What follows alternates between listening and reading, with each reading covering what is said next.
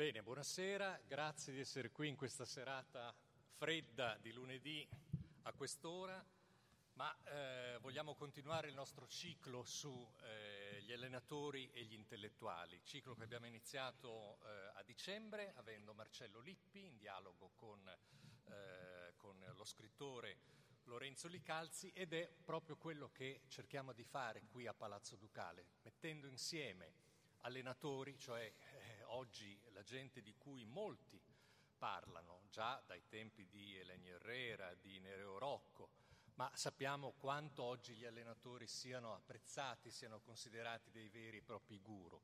Per una volta, soprattutto anche per il contesto in cui ci troviamo, non vogliamo metterli a confronto con esperti del settore o con giornalisti, ma cerchiamo di fare un, un, alzare il tiro e quindi cercare di metterli a confronto con altre tipologie, quindi con scrittori, con psicologi, con registi, con politici e la cosa la continueremo a fare poi prossime, nei prossimi eh, incontri. Abbiamo con noi oggi eh, Alberto Zaccheroni. Alberto Zaccheroni, eh, ovviamente credo che molti di voi conoscano la la sua storia. Io voglio ricordare però che eh, Zaccheroni è stato, almeno all'inizio suo, della sua carriera, uno specialista eh, in salvezze impossibili, eh, che poi ha trasformato in grandi vittorie, vittorie a livello nazionale e vittorie a livello internazionale.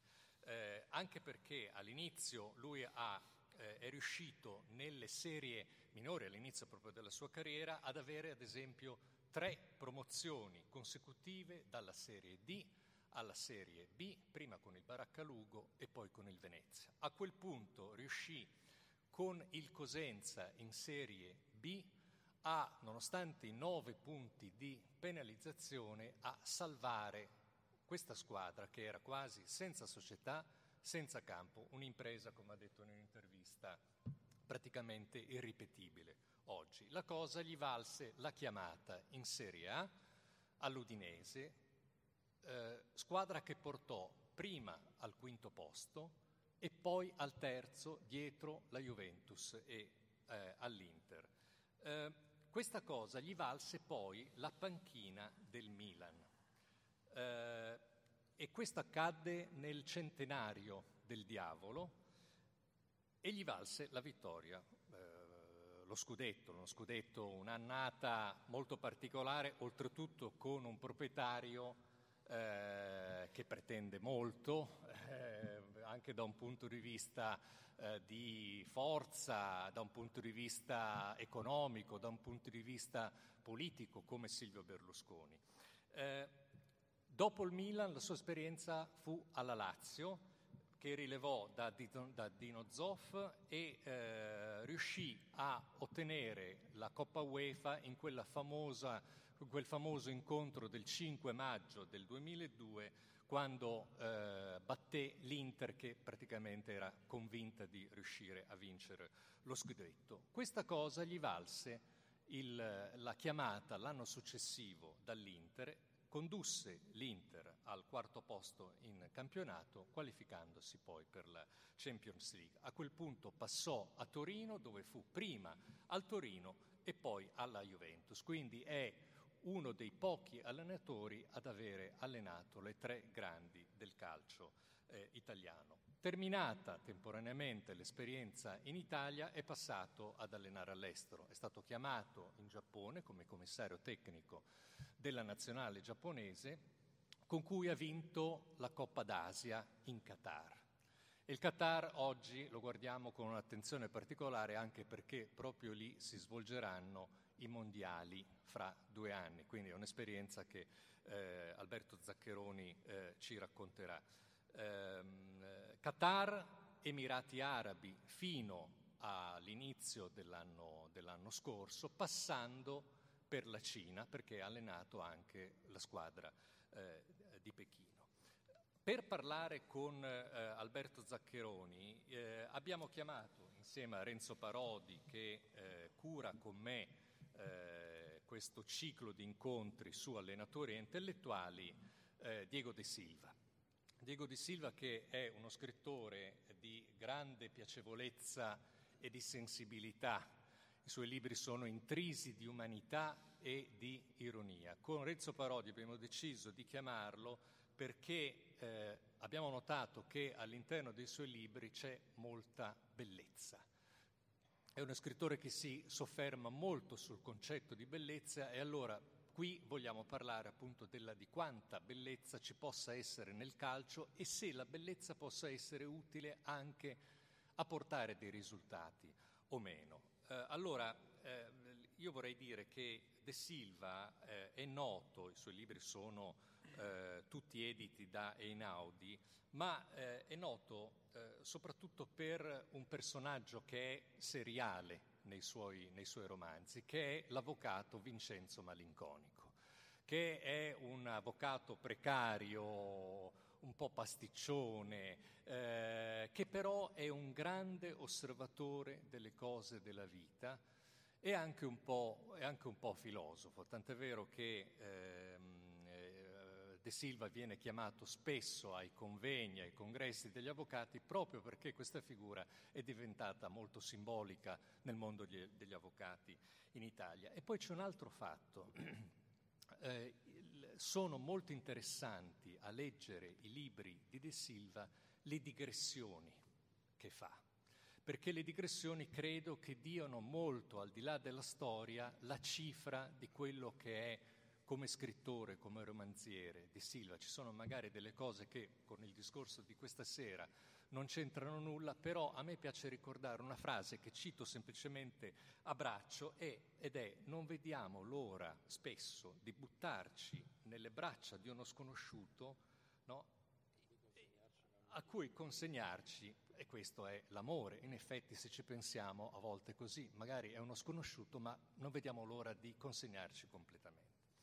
Questo è De Silva, io vorrei raccontare, cioè vorrei, eh, prima di dargli la parola e passandola eh, prima di lui a Renzo Parodi, ricordare i titoli dei suoi libri, perché alcuni suoi libri sono diventati eh, dei film di grande successo, ad esempio nel 2004 uscì Certi bambini che vinse l'Oscar europeo e due David di, no, di Donatello. Invece due anni e mezzo fa Terapia di coppia per amanti è diventato un altro film che abbiamo visto eh, nelle sale. Altri titoli, io devo dire ho letto tutti i libri di De Silva e anche alcuni più volte, ve li voglio ricordare. La donna di scorta, non avevo capito niente, mia suocera beve, sono contrarie alle emozioni, mancarsi, che ad esempio è un libro senza l'avvocato malinconico, eh, Divorziare con stile è l'ultimo e a marzo ha in uscita il prossimo romanzo che si intitola I valori che contano, tra parentesi, avrei preferito non scoprirli. I suoi libri sono tradotti in tutta Europa, ma non solo, anche negli Stati Uniti e in Israele. A questo punto, prima di cedergli la parola, lascio eh, il microfono a Renzo Parodi e buon divertimento e buona serata.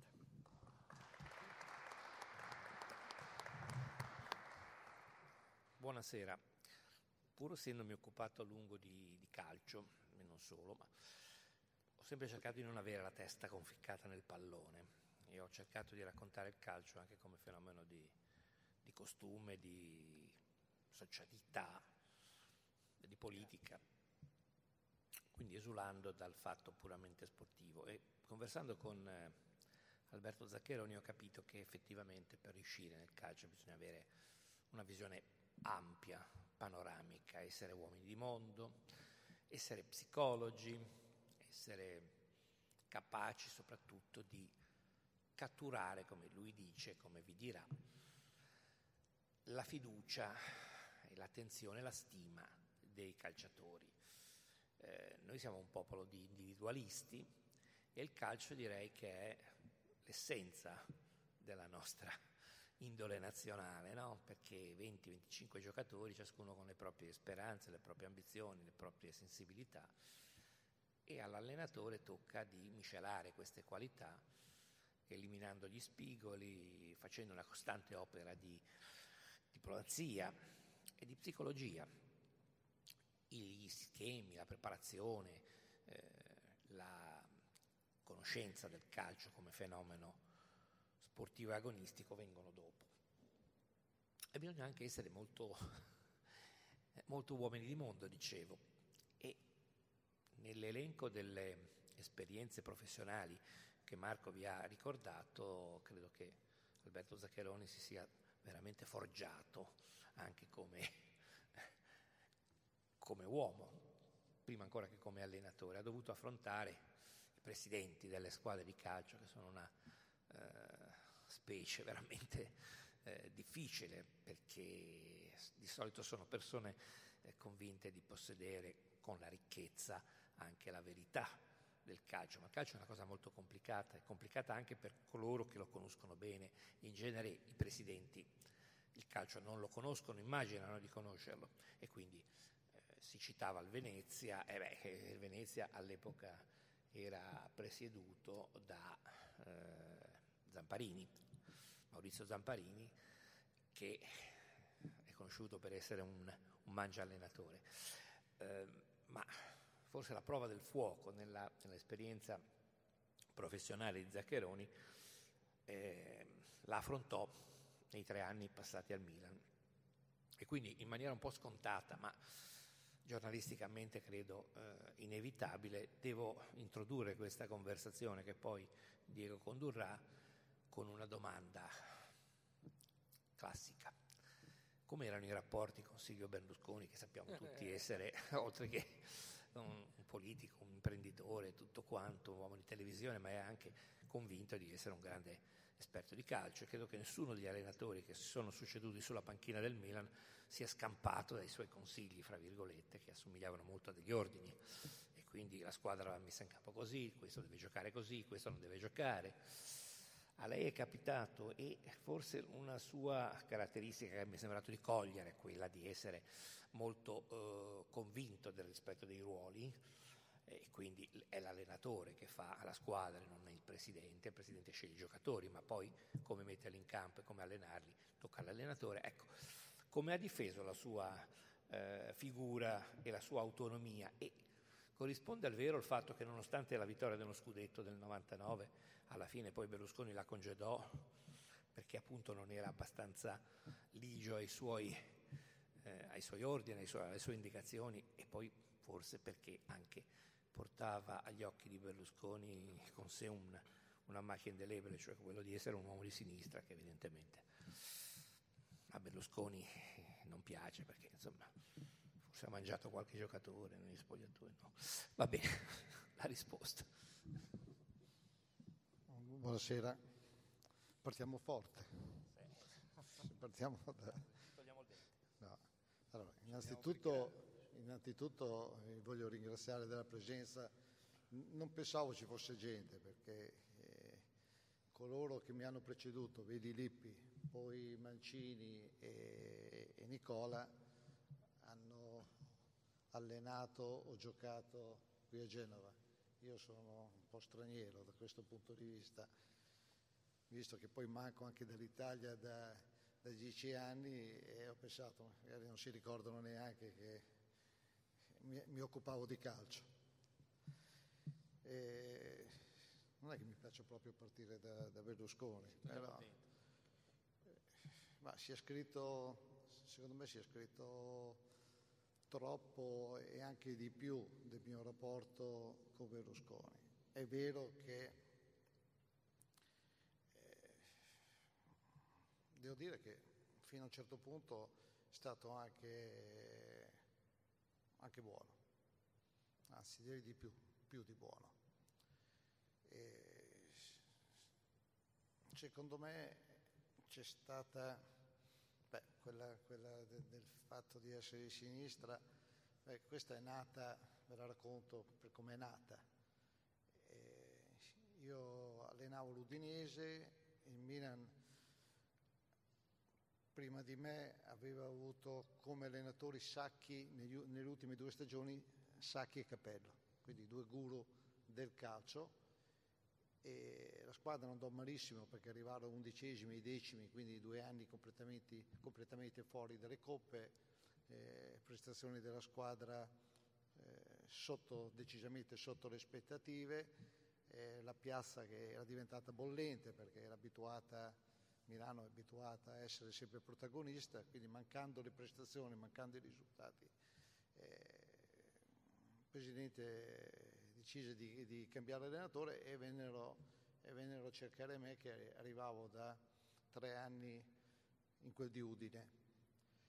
E come arrivai al, al Milan, l'inviato del, del giorno, eh, La Nazione, il Carlino, che era lo stesso editore, che era delle mie parti, che era di Forlì, si recò nel bar da me frequentato, noi in Romagna abbiamo l'abitudine ancora, ancora oggi, meno rispetto al passato, ma abbiamo ancora l'abitudine di andare al bar a fare una partita a carte con gli amici e a bere il caffè.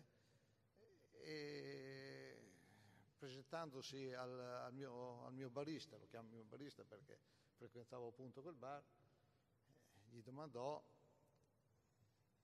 per quale squadra tifavo e qui il barista gli disse ma lui eh, da ragazzino era, era interista, poi eh, al momento dice che tifa per le squadre che giocano meglio e che, fa giocare, e che fanno giocare i giovani, il che è vero. E, ma politicamente, ma lui nel bar di politica non, eh, non parla mai, però ha una parente che è comunista. E a questo giornalista non pareva vero, non pareva vero fare, arrivare a Milano con, con questo titolo.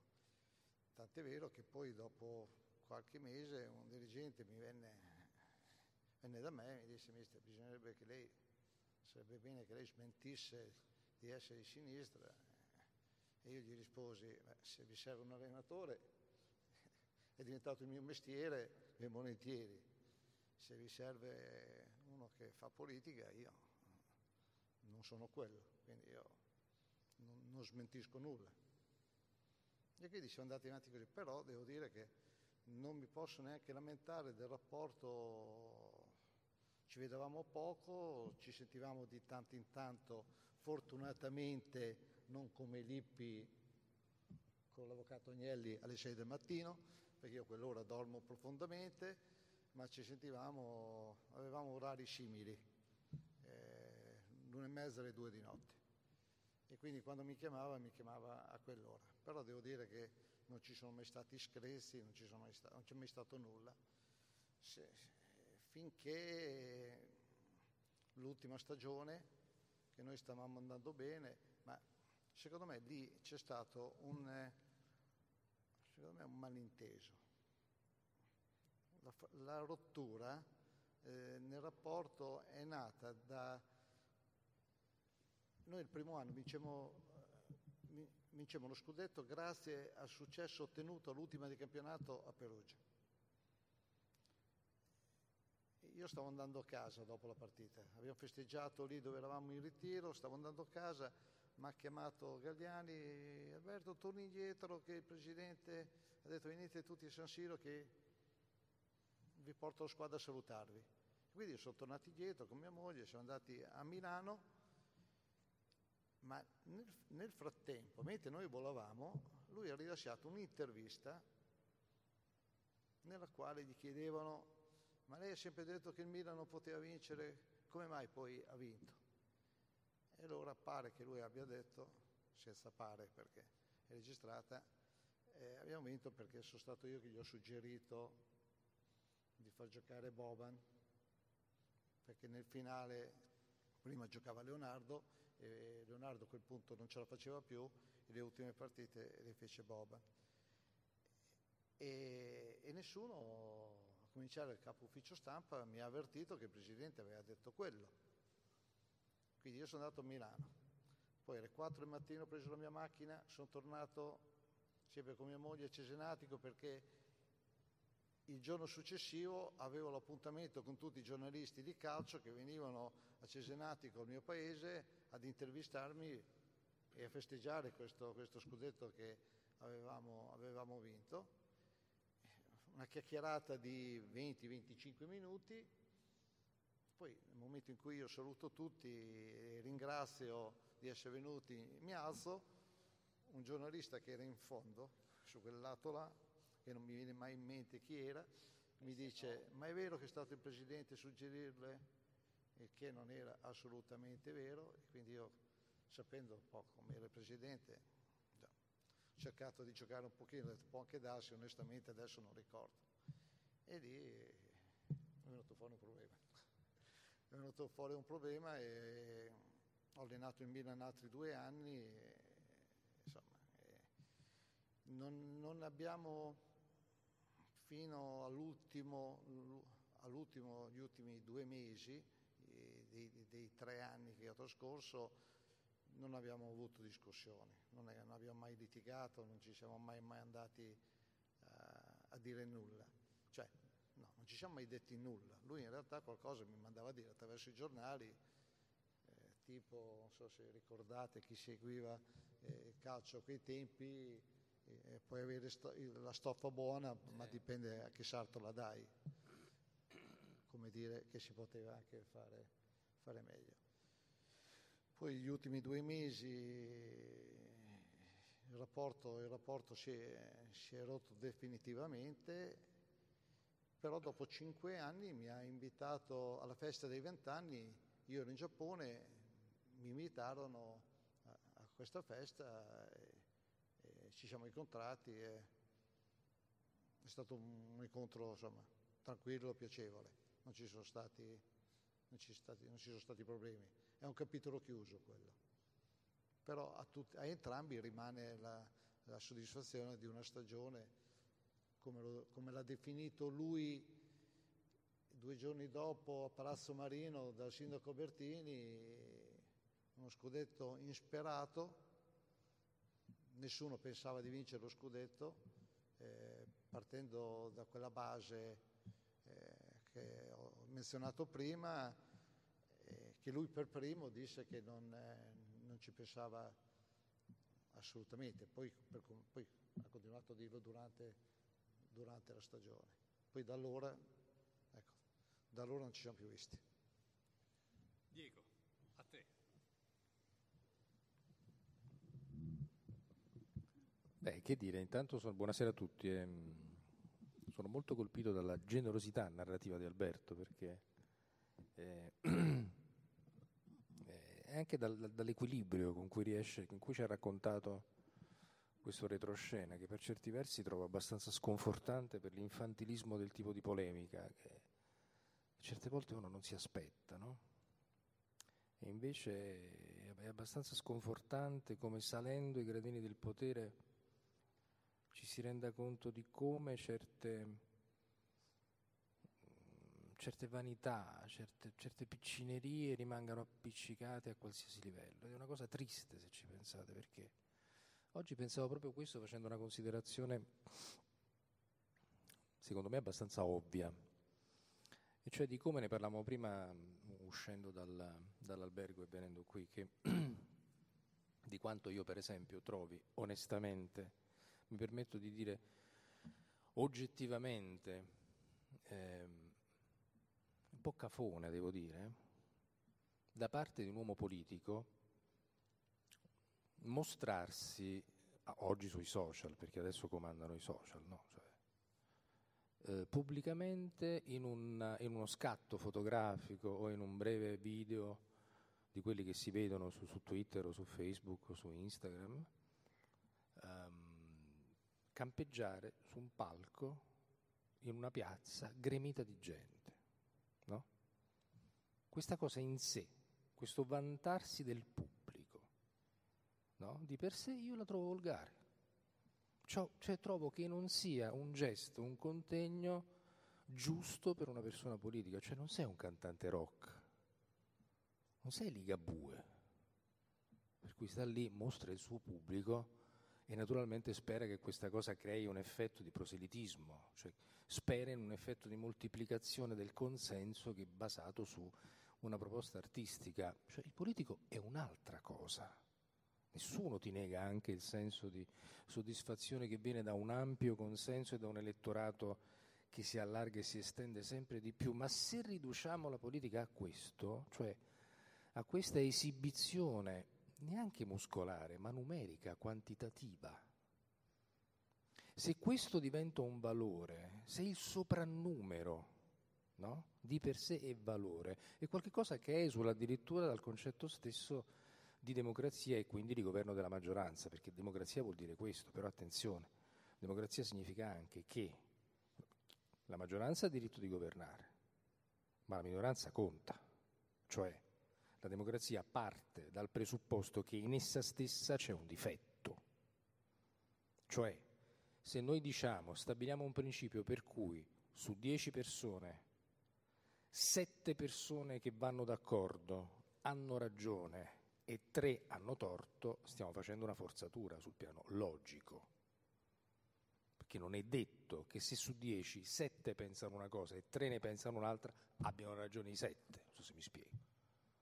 Non c'è nessun principio filosofico e nessun ragionamento di ordine logico filosofico che possa giustificare un'affermazione del genere, ma sosteniamo, su base di un principio democratico, che questo esiste e possiamo dargli un senso su questo costruire un progetto di collettività a patto che sappiamo tenere nella giusta considerazione e difendere la minoranza. Questo secondo me deve essere sempre presente all'interno di un concetto di rappresentanza politica. Cioè il fatto che uno è in soprannumero non vuol dire, uno, che abbia ragione, due, che chi non la pensa come lui debba essere schiacciato in quanto minoranza. No, non signore, non funziona così. Allora l'esibizione muscolare del pubblico, della massa, è qualcosa che io personalmente trovo insopportabile. Ed è una cosa su cui riflettevo proprio oggi, perché è come se noi ci, attraverso questa comunicazione velocissima in cui siamo tutti immersi, ne parlavamo anche stamattina con Marco rispetto alla differenza che c'è tra l'informazione della carta stampata a cui noi siamo anche generazionalmente, anagraficamente legati, e quella invece in cui oggi siamo noi stessi immersi, perché per primi no? il primo gesto che facciamo la mattina oramai non è neanche più comprare il giornale, ma accendere il telefonino, il tablet, oppure eh, Rai News 24, cioè approvvigionarci delle notizie del mondo in, in altre forme che non sono quella cartacea, però è come se stessimo perdendo di vista un, un certo approccio elementare, no? un po' da buon senso della nonna, che ci diceva che certe cose sono banalmente sconvenienti. Hm?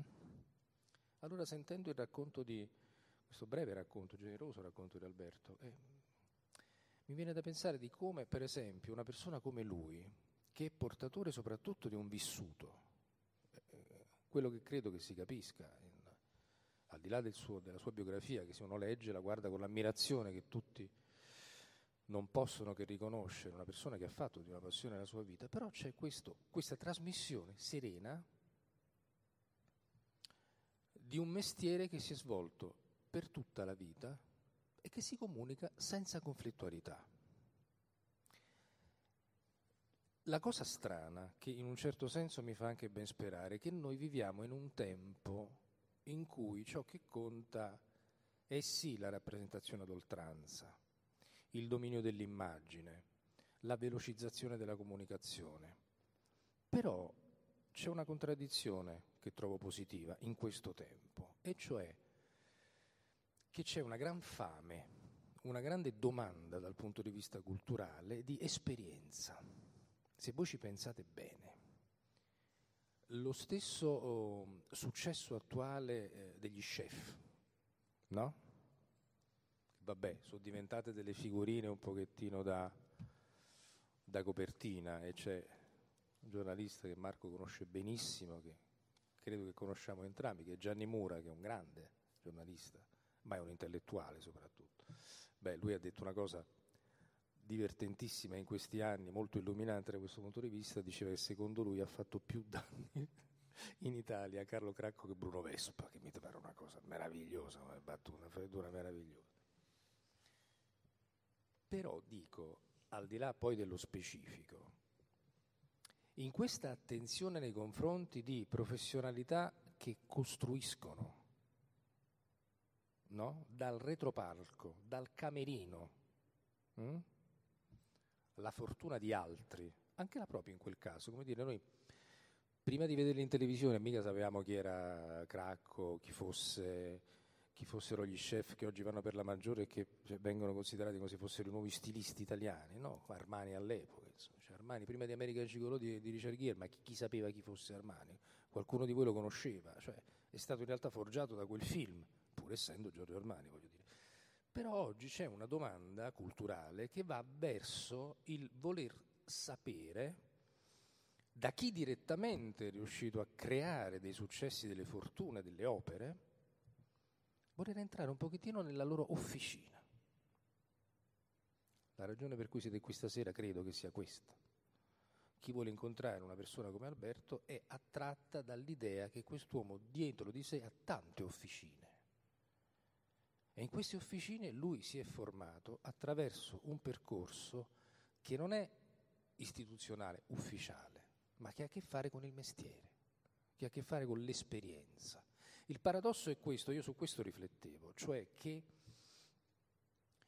viviamo in un tempo in cui per un verso l'esperienza non conta più nulla. Pensate per esempio una categoria che oggi è completamente disconosciuta, è la vecchiaia. La vecchiaia è sempre stata interessante, per esempio sul piano letterario e più generalmente umanistico, in quanto portatrice d'esperienza. Io devo la mia passione della letteratura a mio nonno. Mio nonno era un avvocato, era un grande appassionato di letteratura e io mi ricordo che da bambino lui mi prendeva per mano, facevamo delle lunghe passeggiate, perché all'epoca i nonni camminavano con i nipoti. No? Cioè mi parlava della sua passione del camminare, mio nonno mi faceva fare delle camminate lunghissime in cui mi raccontava i romanzi. Io mi ricordo I Miserabili, che era il libro preferito di mio nonno dal punto di vista della narrativa, perché lui era anche un grande divoratore di saggistica. Mi ricordo che I Miserabili, io avevo questa, noi camminavamo, il nonno mi raccontava il libro e avevo l'impressione, la mia suggestione era che il romanzo, il racconto fosse un tappeto che si svolgeva man mano che questa passeggiata continuava. E siccome Miserabile è un libro molto lungo, io ricordo queste lunghe passeggiate col nonno e io sono convinto che nella mia passione della, della letteratura, nella mia voglia, nella mia passione enorme di diventare scrittore, che era un progetto assurdo, io facevo l'avvocato prima, c'era un'altra cosa, ci sia questo, cioè quella trasmissione di esperienza, per cui io per esempio ho sempre guardato la vecchiaia con un enorme rispetto, con un rispetto che non era solo un rispetto anagrafico, cioè quello che si deve a una persona vecchia. Mi piace che una persona vecchia venga definita vecchia e non con, che ne so, diversamente giovane. No, i vecchi sono vecchi e sono belli perché sono vecchi.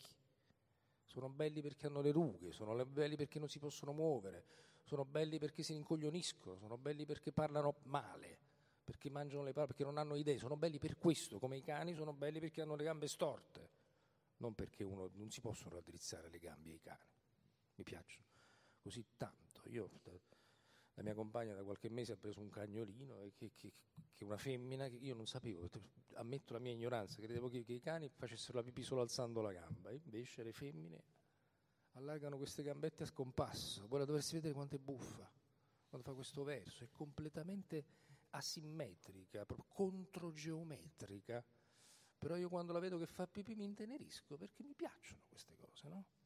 Quindi dico, da un lato l'esperienza non conta più nulla, la vecchiaia è diventata una categoria assolutamente disprezzabile, però c'è un grande interesse al dietro le quinte del lavoro. Com'è questa cosa?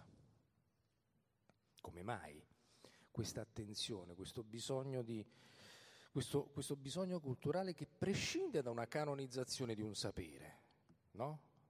Non è che io ti fornisco, se tu mi chiedi, nella mia esperienza, mi capita pure di fare del, del, degli... Anni fa lavoravo molto di più con delle scuole tipo la Holden di Torino, eccetera. adesso non più perché richiede molto tempo, però eh, c'è un bisogno di, di, apprendere un sapere che abbia molto a che fare con la concretezza del lavoro, del mestiere, no? non come si fa, che è una cosa un po' più banale ma un come pensa una persona che fa, che produce, che opera. Da dove viene il pensiero che lo porta a creare?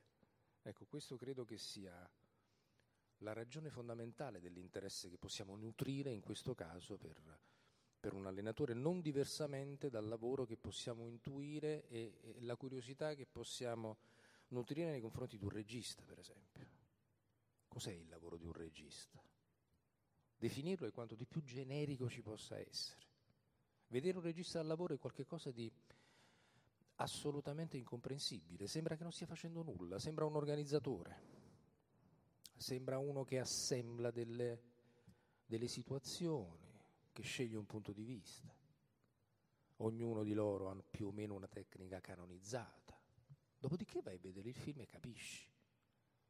Se quel, se quel, regista aveva uno sguardo effettivamente sul mondo particolare che ti illuminava la realtà in una prospettiva che non avevi immaginato, se invece un mediocre che semplicemente fa scorrere le immagini in sequenza una dopo l'altra, no? dopo un po' lo capiamo, affiniamo un gusto, sappiamo distinguere un bravo regista da chi non lo è. Ma come fa tutto questo? Come ci arriva?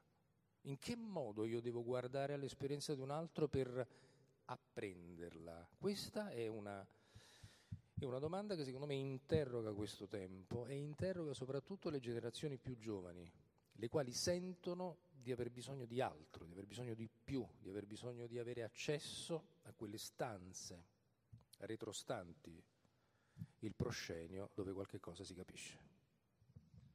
Ecco, Diego De Silva dalla sua esperienza eh, ci ha raccontato eh, e dalla sua mh, ottica, dalla sua visione ci ha raccontato eh, eh come possiamo guardare a un mestiere diverso, molto particolare come quello dell'allenatore? Allora, qui ovviamente arriviamo a, a una domanda per Alberto Zaccheroni su il, dietro le quinte, sui segreti della sua officina, su proprio la sua esperienza e quindi capire com'è, che cosa è esattamente il lavoro dell'allenatore, che risposta dà. Difficile sintetizzare perché purtroppo in questo, in questo no, solitamente si dice lavoro ma non è un lavoro perché non so, chi ha smesso di giocare a calcio, ha sempre giocato a calcio, probabilmente ha fatto solo quello e di conseguenza si mette ad allenare, non è, non è il mio caso. Giocato da dilettante, ho giocato fino a 17 anni, poi a causa di una malattia polmonare, ma questo lo dicono tutti coloro che non hanno, che non hanno giocato calcio, eh? tutti dicono che è a causa di un infortunio. E, e io dovetti smettere a 17 anni e,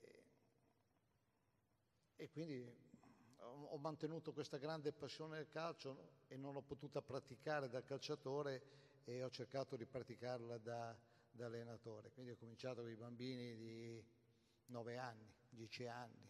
Ho fatto tutte le categorie de, delle giovanili e poi tutte le categorie, eh, manca la terza categoria, la seconda categoria, perché poi dalla prima le, le ho fatte tutte. E ho cercato di costruirmi su, non su quello che dicevano, sono andato a vedere qualche allenatore, eh, però mi sono costruito eh, la mia cultura calcistica sul, sui dati di fatto, su quello che vedevo. E cominciando, avendo avuto la fortuna di cominciare con i bambini di 9-10 anni, al centro del progetto ci ho messo i ragazzini. E pensando ai miei 40 anni da allenatore, quella che mi viene, l'esperienza che mi viene in mente per prima è quella del primo anno con questi bambini. Eh, velocemente vi dico che facevo l'albergatore, mio padre aveva un albergo sulla riviera romagnola a Cesenatico, non potevo, alle, alle, nel pomeriggio invece di andare a riposare andavo, andavo a correre e andai al campo sportivo eh, dove c'erano due miei amici che allenavano dei ragazzini e ho chiesto loro se potevo usufruire del campo e fare una corsa per allenarmi. Dopo un po' questi due allenatori hanno bisticciato tra di loro e quello che allenava i più piccoli se n'è andato e ha abbandonato questi ragazzini lì da soli. L'altro allenatore, che mio amico, mi dice Alberto mi fai un favore, hai visto che abbiamo litigato io e l'altro allenatore, fammi un favore, guardami questi bambini. Eh, questi, questi bambini erano sette, non arrivavano neanche undici. La categoria Puccini, fanno due tempi da dieci minuti. No? Ma erano lì che, che si allenavano e vabbè ho detto correrò dopo, adesso mi occupo, do un'occhiata io a questi ragazzini e poi questi ti prendono perché questi ti catturano subito. Io dico che devo catturare i miei giocatori, ma questi ti catturano subito. Perché sono spontanei in ogni loro cosa. Gli brillano gli occhi a giocare a calcio, a condividere il gioco della palla con gli altri. Il giorno dopo sono ancora lì e quei ragazzini erano ancora lì. E questo mio amico ancora, Roberto, fammi un favore, guarda di te anche oggi. E lì sono arrivati i dirigenti e mi hanno detto, ma perché non, non, li guardi tu? Ma io ho altre cose, eh, ho l'albergo, non posso io eh, garantire una presenza costante. Eh, ma dai, quando non puoi non vieni, no, non mi piace prendere un impegno e poi non, non mantenerlo. Però mi hanno preso talmente tanto che li ho presi. Ovviamente poi io non so come facevamo a prendere 15 gol perché 10 minuti per tempo, in 20 minuti prendere 15 gol non è facile, eh? però noi giocavamo in 7 perché non avevamo 11. Però questi ragazzi, siamo, con questi ragazzi siamo entrati in sintonia. Io non vedevo l'ora di andare ad allenarli e loro non vedevano l'ora di giocare con me. E quindi hanno cominciato a spargere la voce ai loro amici. E dopo un po' sono arrivati gli altri, 8, 9, 10, poi sono arrivati a 11. E io nel calcio, per il calcio pianto una volta sola, ho pianto per questi ragazzini qui. Perché dopo tutte queste batoste, queste musate, io le chiamo musate, che prendevano tutti questi gol, è arrivata una partita che c'era, questa è una squadra, erano i bambini di, di una seconda squadra di Cesenatico, non era il Cesenatico, si chiamava Adnovas, che è il vecchio nome, perché Cesenatico, poi ho saputo dopo che nei secoli precedenti c'è stato un momento in cui si chiamava Ad Novas. E arrivò, organizzarono questo torneo città di Cesenatico a quattro squadre, noi vincemmo quindi la semifinale, andammo in finale, in finale beccammo il Cesenatico, quindi per i miei bambini era lo squadrone, era un grande nome. E io che giocavo, c'era il torneo dei bar, con gli amici si giocava nel torneo dei bar, Io dopo questa partita dovevo giocare con i miei amici del bar, quindi ero già pantaloncini corti e scarpette pronto per giocare nella, nella partitella cittadina. E la partita finì 0-0. E col Cesenatico finale. Si andò ai rigori, disegnai cinque rigoristi e, uno, e un ragazzino che io non avevo nominato per calciare il calcio di rigore, è scoppiato a piangere. Dopo i cinque rigori eravamo pari, quindi a chi faccio tirare il sesto? A quello che piangeva. E abbiamo vinto grazie al gol suo. E io mi ricordo che sono partito piangendo come un bambino come loro, che erano tutti uno sopra l'altro e mi sono buttato sopra questi ragazzini. Quanti anni così. 29 anni. Quindi era già adulto. E lì è nata questa grande passione per allenare, anche se, devo dire la verità, che mio padre che non voleva che andassi a giocare a calcio, quando lui guardava il Giro d'Italia, io scappavo e andavo a giocare con i miei amici nel campetto parrocchiale e la squadra la facevo io. Ero io che facevo, facevo, facevo la squadra e, e portavo anche la palla, portavo anche la, quindi decidevo io. E quindi, e quindi è, così, è così è iniziata. Poi mi volevo occupare esclusivamente di settore giovanile. I dirigenti di questa società hanno bisticciato tra di loro, alla fine della stagione si è sciolta, questa società è sparita. E allora sono venuti da me, ma avevano già cercato prima, perché avevano visto che questi ragazzini erano cresciuti, e io gli avevo detto che non ci andavo. Poi una volta che si è sciolta questa, questa, questa squadra non potevo dire di no. Allora mi hanno detto guarda ti, ti, diamo gli allievi, che erano i ragazzi di 15 anni, 16 anni, e ti diamo 160.000 lire al mese. Ho detto, guardate, a me non interessa allenare gli allievi, io vorrei allenare i bambini che iniziano a giocare a calcio, perché mi trovavo bene con quella fascia di, di età lì, anche perché quelli lì sarebbero venuti tu, poi tutti, tutti ancora con me di là. Però lì c'era un allenatore intoccabile e, e quindi non me li hanno dati, mi hanno dato quegli altri. Poi dopo lì noi veniamo sempre giudicati, nessuno guarda come lavoriamo, veniamo sempre giudicati in base ai risultati. Però i risultati non arrivano per caso, i risultati sono eh, la continuità di risultati, il risultato finale è la conseguenza di, la parola lavoro non va bene, di quello che si è costruito, perché per raccogliere prima bisogna, bisogna costruire.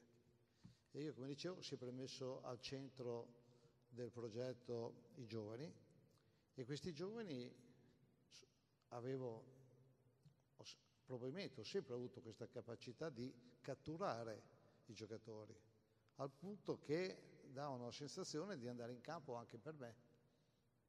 E questi giovani, con questi giovani anche il mio paese abbiamo conquistato tutto quello che c'era da conquistare, ma non perché noi giocavamo per vincere, noi giocavamo per giocare meglio degli altri.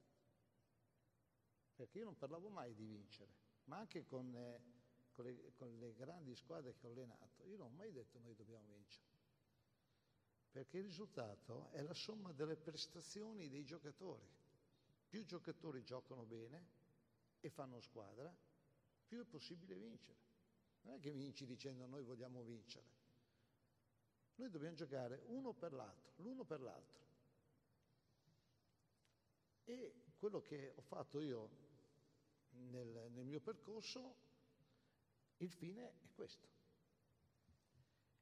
Ha, ho allenato tutti, a tutti i livelli. E ieri in una chiacchierata con Marco dicevo che io parto sempre dal rispetto dei ruoli, quello che dicevamo prima con Berlusconi, no? Non è per mancanza di rispetto nei confronti di Berlusconi. Berlusconi ha una responsabilità, è il presidente, una grande responsabilità. Io ho la responsabilità della prestazione dei giocatori. E il mio rapporto anche con i dottori, con i massaggiatori, io davo del lei a tutti. Mi sarebbe piaciuto dargli del tu, ma se io gli davo del tu, non capivano che io non ero il loro capo. Io non sono il capo del magazziniere e del medico. Queste sono responsabilità loro. Se mancano le magliette, è la responsabilità del magazziniere. Se un giocatore da un infortunio non recupera, è la responsabilità del medico. Quindi ho sempre portato rispetto a tutte le figure. Anche Galliani stesso, Alberto, diamoci del tu, non gliel'ho mai dato. Galliani presidente, c'era poco e Milan lo gestiva in pratica Galliani. Quindi io ai giocatori ovviamente gli davo del tu, però gli ho sempre portato rispetto, quando loro portavano rispetto. Perché sono momenti in cui i giocatori mancano rispetto all'allenatore. Eh, eh, eh, l'allenatore non può, non può passarci sopra. E io il mio percorso l'ho costruito su questo. Non ho mai avuto un agente, perché l'obiettivo è andare ad allenare dove mi vogliono chi segue il calcio sa perfettamente che senza gente non si allena. Devi vincere. Se arrivi primo ti cercano, se non arrivi primo non ti cercano. Ma nessun agente può dire in Italia all'estero l'ho portato in Giappone, l'ho portato al Milan, l'ho portato all'Inter. È, una scelta per me, io dico sempre, è stato il mio hobby quello di allenare. Io non ho mai considerato il mio lavoro. Poi mi hanno pagato, mi hanno pagato molto bene, ma non ho mai fatto trattative lunghe, perché una volta che decidevo di andarci ci andavo. Ho rifiutato squadre internazionali molto importanti, come il Real Madrid, come il Barcellona, perché non era, una, non era il momento giusto per andarci, anche lì in corsa nel momento in cui loro non sapevano dove sbattere la testa.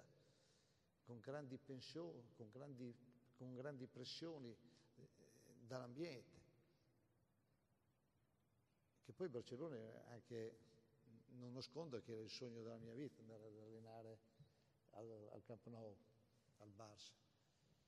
Però lì sapevo già che arrivava la porta come presidente a giugno e quindi avrebbe portato Guardiola che stava allenando la primavera.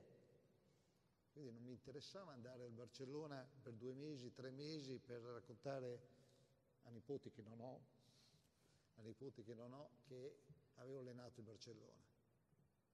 Tant'è vero che ci andò Antic, poi a giugno lo cambiarono e arrivò, e, e arrivò Guardiola. E questo l'ho fatto sia in Italia che all'estero. Per me è sempre stato un piacere allenare. E poi dopo, noi come ho detto veniamo giudicati in base ai risultati, io credo che nel calcio, per quanto riguarda un allenatore, il calciatore è prestazione, l'allenatore vada valutato per chi, non, non per chi legge i giornali, ma per chi segue la gestione dei giocatori, se quei giocatori che lui ha allenato hanno fatto meglio prima o dopo che sono stati con lui. Quindi il mio parametro, io mi prendo l'elenco dei giocatori che ho avuto a disposizione e vado a controllare se hanno fatto meglio con un altro anziché con me. Io vado poco d'accordo con i giocatori fine carriera, soprattutto che sono in quella squadra da tanto tempo, perché pretendono di giocare, pretendono di essere importanti lì dentro, ma non hanno più la determinazione e la voglia di impegnarsi e di sacrificare che avevano in passato. E quelli sono condizionati al negativo.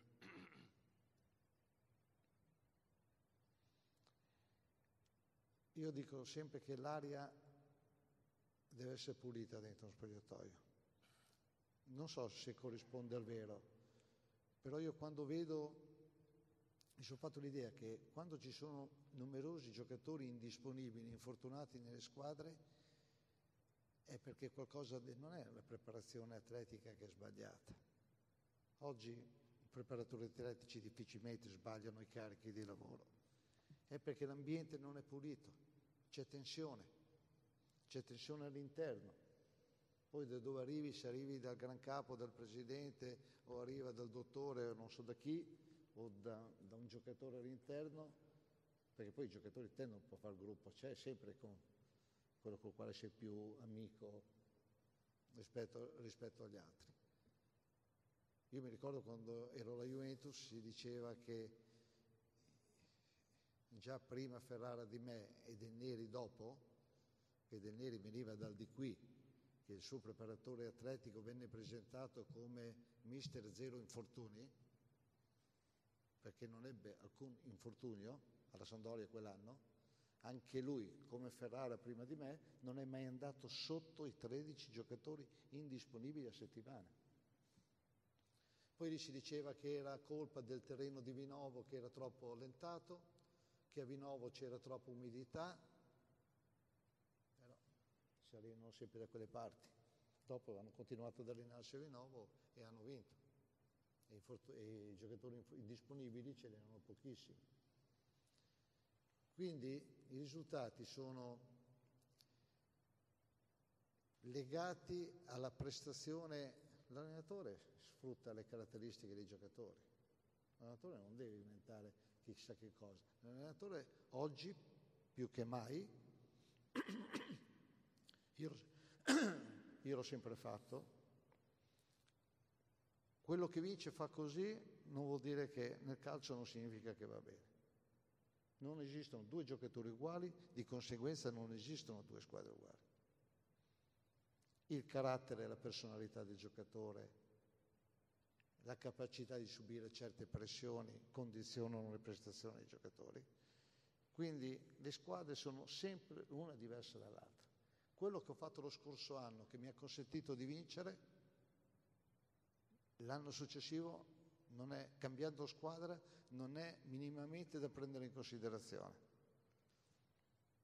Io vado conto corrente, non si vince con i moduli, perché altrimenti utilizzeremmo tutti lo stesso modulo, lo stesso sistema di gioco.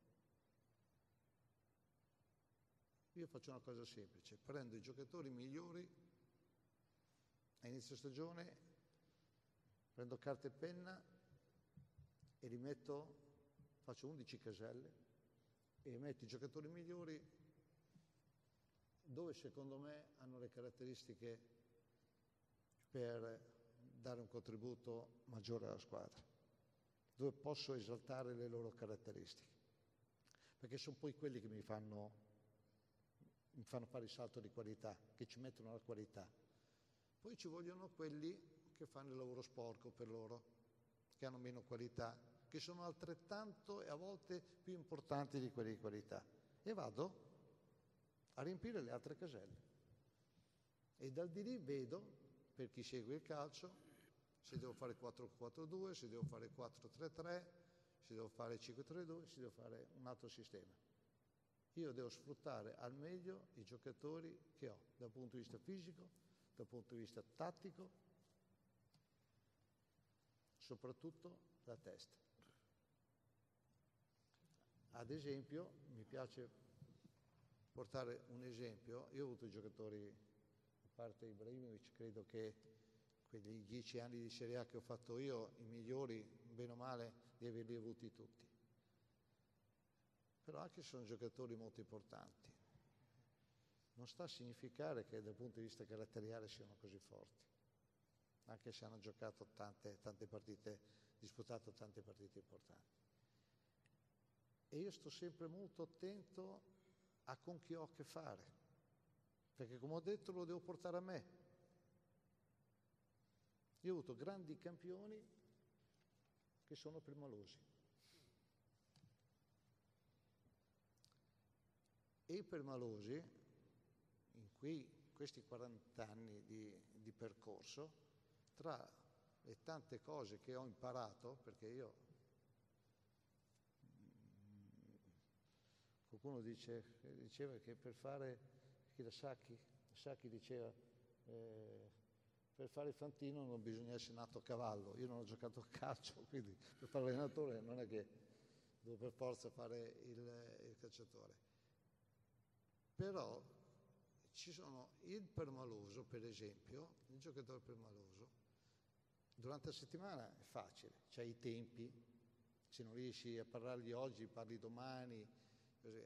Ma in partita, noi nell'intervallo, noi abbiamo 15 minuti dallo spogliatoio per arrivare, dal, dal campo per andare allo spogliatoio e tornare indietro.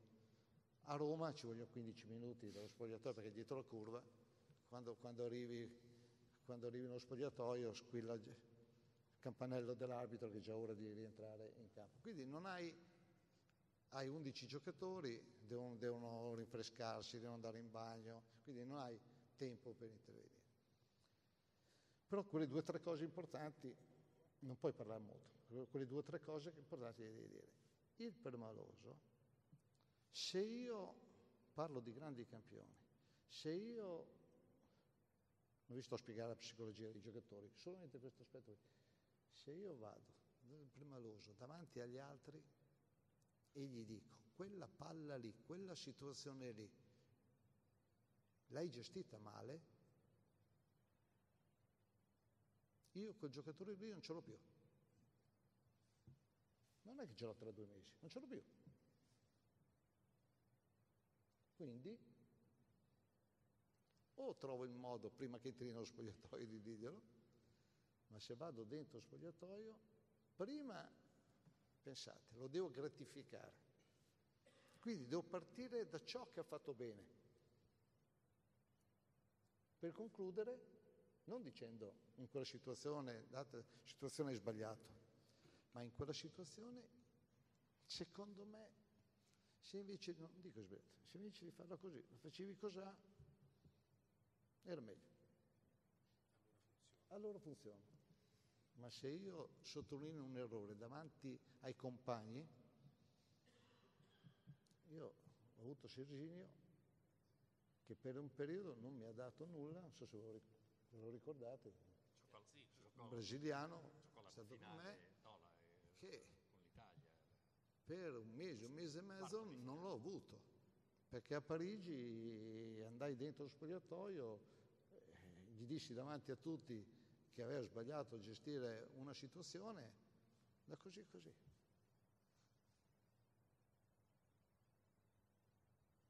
Quindi ogni giocatore ha, suo, ha la sua personalità, i suoi lati positivi, i suoi lati negativi e io devo trovare il modo, senza consultarmi con gli altri, devo trovare il modo di presentare in campo sempre il meglio.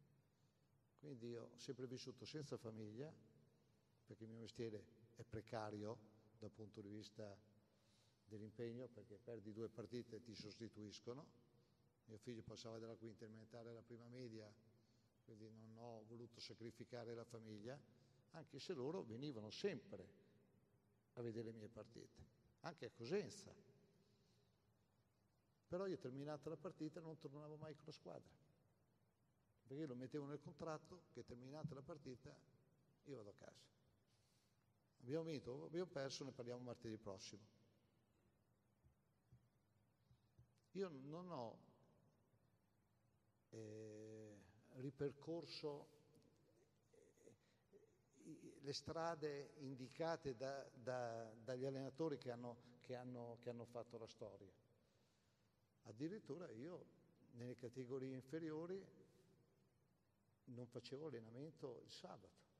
Io il venerdì sera, venerdì pomeriggio facevo la cosiddetta rifinitura che tutti fanno il sabato mattina e poi li mandavo a casa e gli dicevo ci vediamo domenica mattina. Domenica mattina pranziamo insieme, vi dico chi gioca e andiamo in campo. E andavamo sempre in campo, i giocatori andavano sempre in campo liberi di testa. Addirittura io sabato, in inverno per esempio, mi ricordo che accompagnavo la famiglia in montagna e poi raggiungevo la squadra in, in trasferta. abbiamo vinto, abbiamo vinto i campionati, così facendo, ma sempre in contrasto con i miei presidenti, che partendo dai dilettanti, andando prof... nei campionati professionistici, loro mi accusavano di essere nei professionisti, ma di avere un comportamento da allenatore dilettantistico. Quindi o per il risultato o per queste, queste dinamiche, queste scelte, io con i presidenti sono sempre andato poco d'accordo, dopo ci sono andato d'accordo perché alla fine abbiamo vinto, no? Ci abbracciavamo, però forti contrasti in tutte, in tutte, in tutte le categorie. Poi sono arrivato al Milan, al Milan i giocatori sono abituati da vent'anni a ritrovarsi a Milanello e pensare solo alla partita, sarebbe diventata una forzatura e non e non ho fatte. Beh, un racconto affascinante, non preparato, eh, tra l'altro fra di noi. Eh, pensavamo di sapere i segreti dello spogliatoio della Juventus piuttosto che del Milano o dell'Inter, invece abbiamo, abbiamo visto con quali tocchi ha, ha, dipinto eh, Zaccheroni anche gli inizi della sua carriera, proprio i primi, con, con i bambini e con il pianto di gioia eh, per poi arrivare a, alla passione, al, al, a un lavoro visto come hobby, a un'aria pulita dentro lo spogliatoio e dentro, e dentro la società, questo è importante. Quindi direi Diego prima e Renzo dopo. Sì, è molto bello, sono, sono, due i concetti che mi sono molto piaciuti nel, nel racconto di Alberto. Uno è appunto quello della, dell'aria pulita, perché è una bellissima metafora di, diciamo, dell'ambiente di cui avremo bisogno sempre, in tutte le condizioni della nostra vita sostanzialmente, no? sempre in livello privato, sentimentale. Quante ne conosciamo di situazioni sentimentali dove si respira dell'aria pulita? non sto alludendo a, a, nulla di particolarmente torbido, sto dicendo però che per esempio non siamo abbastanza capaci di mettere la felicità all'apice di una scala di valori. io più mi guardo intorno, per esempio, e più noto una cosa che mi interessa molto, ovviamente, dal punto di vista letterario, facendo, facendo lo scrittore, e, e quanto, quanta arrendevolezza all'infelicità vedo intorno a me. Nel vivere l'amore, per esempio, nei rapporti di coppia che vedo intorno. È una cosa di cui scrivo spesso per questa ragione, perché credo che ciò che conta, l'unica cosa che conta veramente in un rapporto d'amore sia la felicità. Eppure, paradossalmente, diventa una specie di corollario mi spingo addirittura a dire che invece molto spesso le persone sono portate a scegliere volontariamente, consapevolmente, scientemente l'infelicità come condizione di vita. Perché? Perché l'infelicità è, è più comoda. Sto parlando di un'infelicità vivibile, tollerabile. Cioè una coppia che non si ama, ma riesce a stare insieme, difficilmente si lascia. Avete mai sentito queste cose? No? io mio marito no, non lo amo più, ma mai potrei lasciare mio marito. Io no, non lascerei mai mia moglie, magari le fanno, hanno centomila amanti, no? Però è come se questo faro dovesse rimanere sempre acceso, perché questa, questa specie di cappa istituzionale gli garantisce un, una sorta di invulnerabilità sociale, ma dentro non c'è più felicità che è l'unica cosa, l'unica ragione che tiene insieme eh, il progetto di una coppia, no? Conoscete quella canzone di Tiziano Ferro che dice l'amore è una cosa semplice? È vero, è la coppia che è un casino. Questa è la verità. Però spesso la gente sceglie l'infelicità perché nell'infelicità è tutto più semplice. Io sto in una condizione in cui sono tollerabilmente infelice, ma la mia vita si svolge in maniera tutto sommato sufficiente perché nulla mi fa male. Perché nulla mi fa male? Perché nulla mi accade. Se nulla mi succede, io sono al riparo dal dolore e quindi sono in una condizione in cui galleggio. E la vita dov'è? La scelta che tu fai nella vita, il muoversi verso qualche cosa, verso quella curiosità, cui pure Alberto ci parlava, questa idea per esempio di giocare con il lavoro, questa è un'altra cosa che mi è piaciuta molto, oltre al discorso dell'aria pulita. Questo, io per esempio non saprei definire se il lavoro che faccio per me è un lavoro, non lo so, perché io, io, io gioco con le parole, io facevo un altro lavoro prima, però avevo questo, questa specie di ossessione, se, se volete questo disagio, cioè di fare delle parole un mestiere una cosa che mi desse da vivere. Non so, non so dirvi se questo sia un lavoro. Io alla fine di una giornata di lavoro sono molto stanco. Per scrivere un libro, scrivere un romanzo è una cosa anche molto complicata, nel senso che bisogna vivere, convivere per tanto tempo con una storia. Ogni giorno tu mandi avanti una cosa a cui dai forma. I conti devono tornare narrativamente, le parole devono sorprendere innanzitutto te che le scrivi. Cioè, è una cosa difficile, complicata, però alla fine della giornata io non ho da questo sforzo, da questa fatica, una sensazione di frustrazione, ma al contrario di felicità. Sento che quella cosa mi esprime una fatica che però mi dà piacere, come questa cosa. No? E, e questo è il gioco, cioè sono felice nel farlo. Ho fatto in modo che ciò che mi dà la felicità fosse, corrispondesse allo svolgimento della mia vita. È quello che vi diceva Alberto messo a giocare con dei bambini, online erano in sette, la squadrettina. Ma no, io faccio un altro mestiere, non posso... Questa casualità dell'essere felice, no? Questa, eh, questo diventare delle invenzioni di se stessi, inventarsi, no? questo scoprire che ciò che desideri, che ciò che, verso cui tendi può diventare un progetto di vita e può diventare la tua vita. Questo non ha nulla a che vedere con l'arrendersi in una condizione tollerabilmente infelice, non ha nulla a che vedere con... Eh, ecco, recentemente parlavo con un, con un, amico di mia figlia che eh, io mi sono iscritto a economia e commercio perché poi lavorerò. E ho detto, ma disgraziato, cioè, ma come fai a fare un discorso del genere a 18-20 anni come se fosse un discorso accettabile? Ma non si va all'università per trovare un lavoro. Non si studia per questo, non è questa la ragione, cioè l'apprendimento di un sapere non ha questa... Poi non è che non si debba lavorare, eh, non vorrei essere frainteso.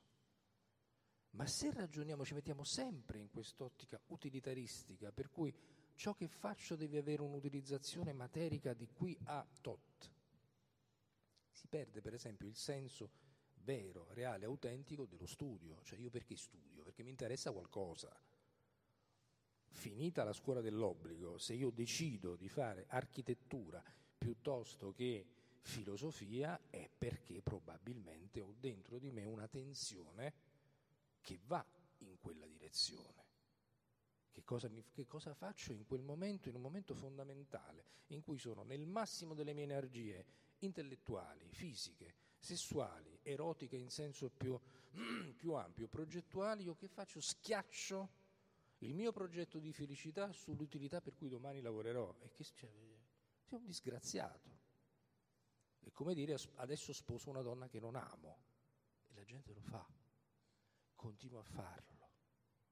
Ecco, io secondo me bisogna, in quella domanda di esperienza di cui parlavo prima, c'è proprio secondo me questo bisogno. È una cosa di cui io mi accolgo molto andando in giro, eh, che il mio lavoro si fa anche molto in giro, insomma, no? quando poi si presentano i libri, si va, per esempio anni fa c'era un libro che tu nominavi prima che si chiama Mancarsi, che è un piccolo libro in cui io raccontavo della, di due persone, entrambe venute da storie eh, d'amore finite, che eh, sarebbero una, riuscirebbero a vivere una, una storia d'amore perfetta a patto che si incontrassero. Perché questi due, pur essendo fatti l'uno per l'altra, frequentano lo stesso bistrò, solo che c'è un particolare. Quando uno arriva, l'altro se n'è appena andato. No? E il disincontro, il tema del disincontro, tema che mi ha sempre molto affascinato. Siamo a Genova, voi ricordate una delle più belle canzoni di, Fabrizio De André, Le Passanti, ricordate? Io dedico questa canzone ad ogni donna pensata come amore in un attimo di libertà. A quella conosciuta appena non c'era tempo e valeva la pena di perderci un secolo in più. C'è questa, questa idea della donna che passa e tu per un attimo rubi lo sguardo e in quell'attimo pensi che quella potrebbe essere la tua vita, la tua felicità, la tua donna di sempre, per sempre, e la perdi e non la vedrai più. Non... Questo, questo è un luogo della letteratura meraviglioso, molto poetico, perché in quello spazio, in quella perdita si realizza comunque la possibilità di una vita, no? Che noi non siamo in quello che siamo, siamo in quello che ci manca. Questo diceva De André, che poi era un testo di Georges Brassens, cioè è ciò che ci manca, ciò che, che ci definisce. E quanto più ciò che ci manca è ciò che ci fa tendere verso ciò che non abbiamo, tanto più siamo felici. Io sento questa richiesta. In quel libro, per esempio, io credevo che fosse un libro rivolto almeno a delle persone che avessero un vissuto significativo da quel punto di vista, cioè quantomeno diciamo, un lettore medio di una quarantina d'anni, diciamo così, cioè uno che almeno avesse una separazione sul groppone. E con mia sorpresa, facendo questo giro di presentazioni in giro per l'Italia, io andavo nelle librerie e trovo ragazzi giovanissimi, ma giovani proprio, 18, 20, massimo 25 anni, ma tanti. E domandavo, ma scusate, ma voi che ci fate qua? Che c'entrate voi con questo libro? Anche perché mi facevano delle domande anche molto interessanti, che toccavano i gangli nervosi della storia. Io mi stupiva questa, questa curiosità, questo interesse. Poi ho capito perché. Perché quel libro, per esempio, parlava dell'amore nello stadio della separazione. E allora che cosa succede? Che l'amore, se ci pensate bene, in letteratura, nel cinema, è stato molto raccontato nella fase nascente, nella fase continuativa, magari anche nella fase eh, critica, ma difficilmente viene raccontato nella fase del dolore, dell'abbandono, dell'umiliazione, del distacco, di quel sentimento di solitudine, di smarrimento che si ha quando perdi la persona che ami, la, la perdi dal punto di vista sentimentale, non sto parlando di. E avevo proprio a un certo punto ho capito perché. questi ragazzi, abituati come sono oggi ad avere meno letteratura di noi e anche meno musica di noi, abituati cioè ad avere una fruizione attraverso la tecnologia molto più veloce con delle forme artistiche, gli mancava questo linguaggio, cioè il linguaggio dell'amore quando finisce, il linguaggio dell'amore che si spezza, che separa, che divide, che addolora. Una specie di bisogno di approvvigionarsi di un linguaggio della separazione e dell'abbandono, che sapevano istintivamente che gli sarebbe stato utile e probabilmente trovavano in quella storia, in quel racconto. Quindi come vedete vedo, cioè sento, ho proprio l'impressione che ci sia questa domanda attraverso una domanda di esperienza. Come dire, banalizzo al massimo, ma credo che ci siamo capiti. Come ha fatto questo signore a essere felice? Perché è felice? È, è, è imitabile questa scelta? Posso essere in qualche modo artefice della mia felicità? Io penso onestamente di sì. E io credo che la cultura, intesa proprio come trasmissione di comportamenti, sia questa cosa qui, sia un esempio, sia un modello. E c'è una cosa che ha detto Massimo Recalcati che mi ha colpito molto, in particolare, che è questa, un'ora di lezione può cambiare la vita. Io sono convinto che sia vero. Cioè l'insegnante che trasmette attraverso, chi ha avuto la, la fortuna di avere un buon insegnante lo sa, l'insegnante che ti trasmette la passione il senso di quello che sa, non come forma di educazione, no? ma come proprio trasmissione di una passione, di una qualità dell'approfondimento di ciò che ama sapere, quella cosa anche in un'ora ti trasforma ti dà un input, ti dà un, un, modello, una possibilità di... Poi devi lavorarci tu.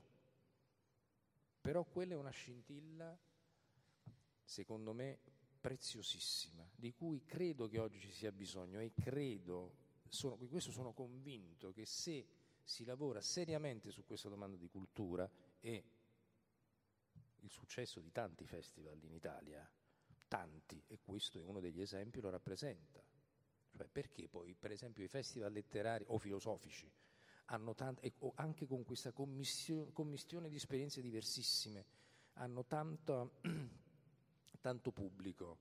Perché sono un surrogato dell'università sostanzialmente.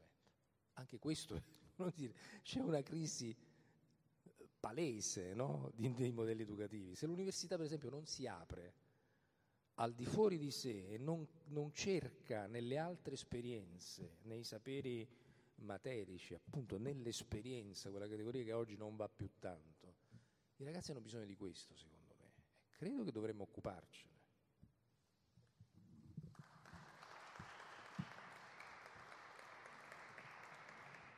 Noi pensavamo di occuparci anche di calcio, ma come vediamo andiamo su altezze che forse ci aspettavamo, è per questo che siamo qui. Eh, Renzo. Ma, ehm, ascoltando Zaccheroni ho capito che effettivamente è un po' una mosca bianca nella, nel panorama calcistico. Io conosco pochi personaggi che certamente molti hanno una passione per il calcio, ma che restano dilettanti nello spirito. Un altro è Roberto Mancini, che a dispetto della eh, grande carriera che sta facendo come allenatore è rimasto un, un dilettante, cioè qualcuno che svolge un lavoro che, come disse Enzo Biagi, a, a proposito del proprio lavoro di giornalista, avrei fatto anche gratis. Eh, e questo è un grande privilegio perché sfronda la professione da tutte quelle ipoteche che sono legate all'immagine, alla notorietà, al denaro e che rendono il calcio, sempre il calcio e non solo il calcio naturalmente, sempre meno credibile. Torno un attimo a Berlusconi per, dirle, per raccontare un piccolo aneddoto. Io mi trovavo eh, per una conferenza stampa a Villa San Martino, proprio nei giorni in cui lei era stato licenziato e approfittai, fermai Berlusconi e gli ma questo allenatore che vi ha fatto comunque vincere uno scudetto e non era il Milan stellare degli olandesi, era un Milan molto più no? normale. Ma perché lo ha licenziato? E lui mi disse, vedi, io sono come un editore di giornale, eh, scelgo l'allenatore come un editore sceglie il direttore e al di là dei risultati di vendita del, del, del, del direttore eh, e al di là dei risultati sportivi, se eh, il mio allenatore non interpreta la mia eh, filosofia e si pone al di fuori della rotta che io gli ho indicato, io lo licenzio. Era una metafora molto elegante per dire che evidentemente, almeno io così l'ho interpretata, Berlusconi si attribuiva il diritto di eh, non essere solo il presidente, ma di essere anche eh, l'allenatore, il, forse il preparatore atletico, magari anche il tattico, eh, il massaggiatore, insomma eh, sappiamo che la sua personalità lo portava a pensare di essere eh, il più bravo di tutti anche quindi nel calcio. Abbiamo l'abitudine tutti quanti di considerarci molto competenti, siamo un popolo di commissari tecnici, no? Si dice. Però insomma il calcio poi è cosa, è un mestiere, una cosa seria. E quindi io chiedo a, ad Alberto come si è difeso, perché Berlusconi è Berlusconi, ma anche altri presidenti hanno questo atteggiamento, come si è difeso dalle ingerenze, dalle, dagli sconfinamenti dei presidenti che ha, che ha avuto?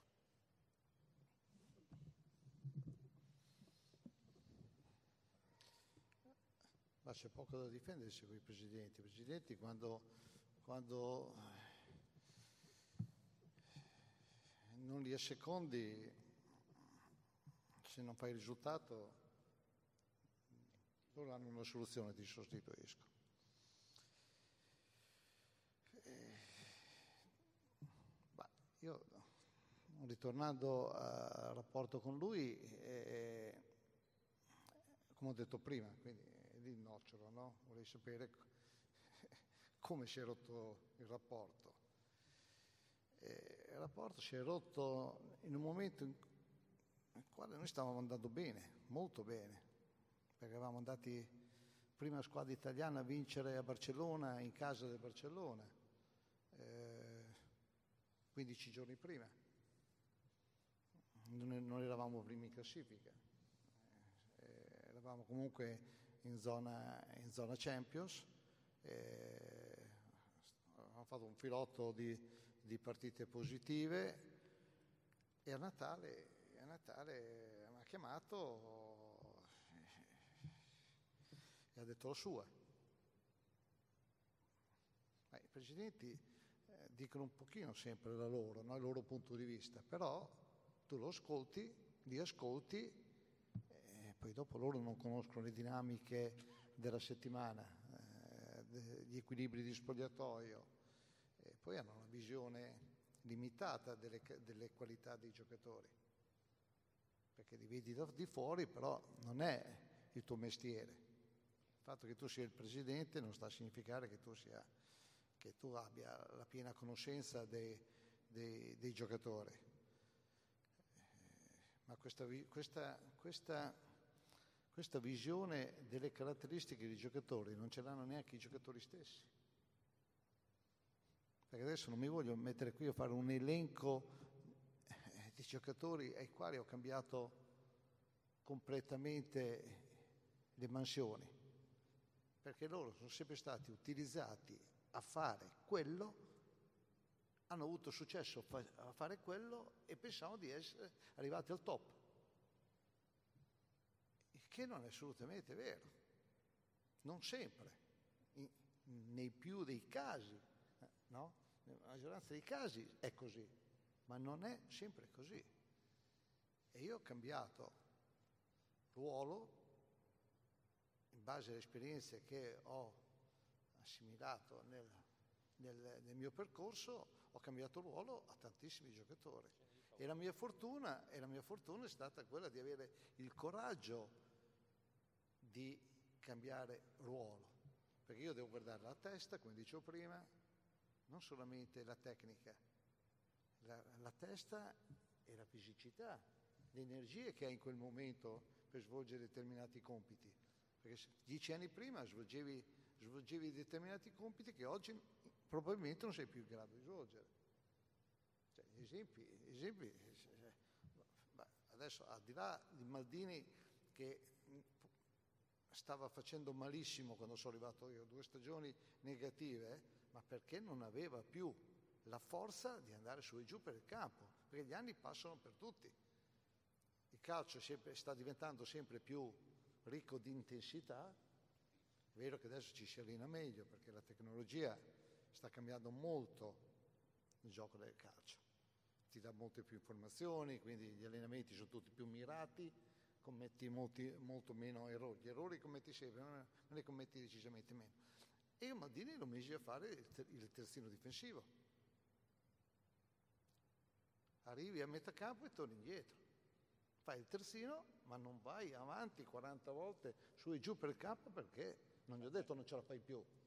Gli ho detto, ragazzo intelligente, detto, secondo me la squadra ne trae beneficio.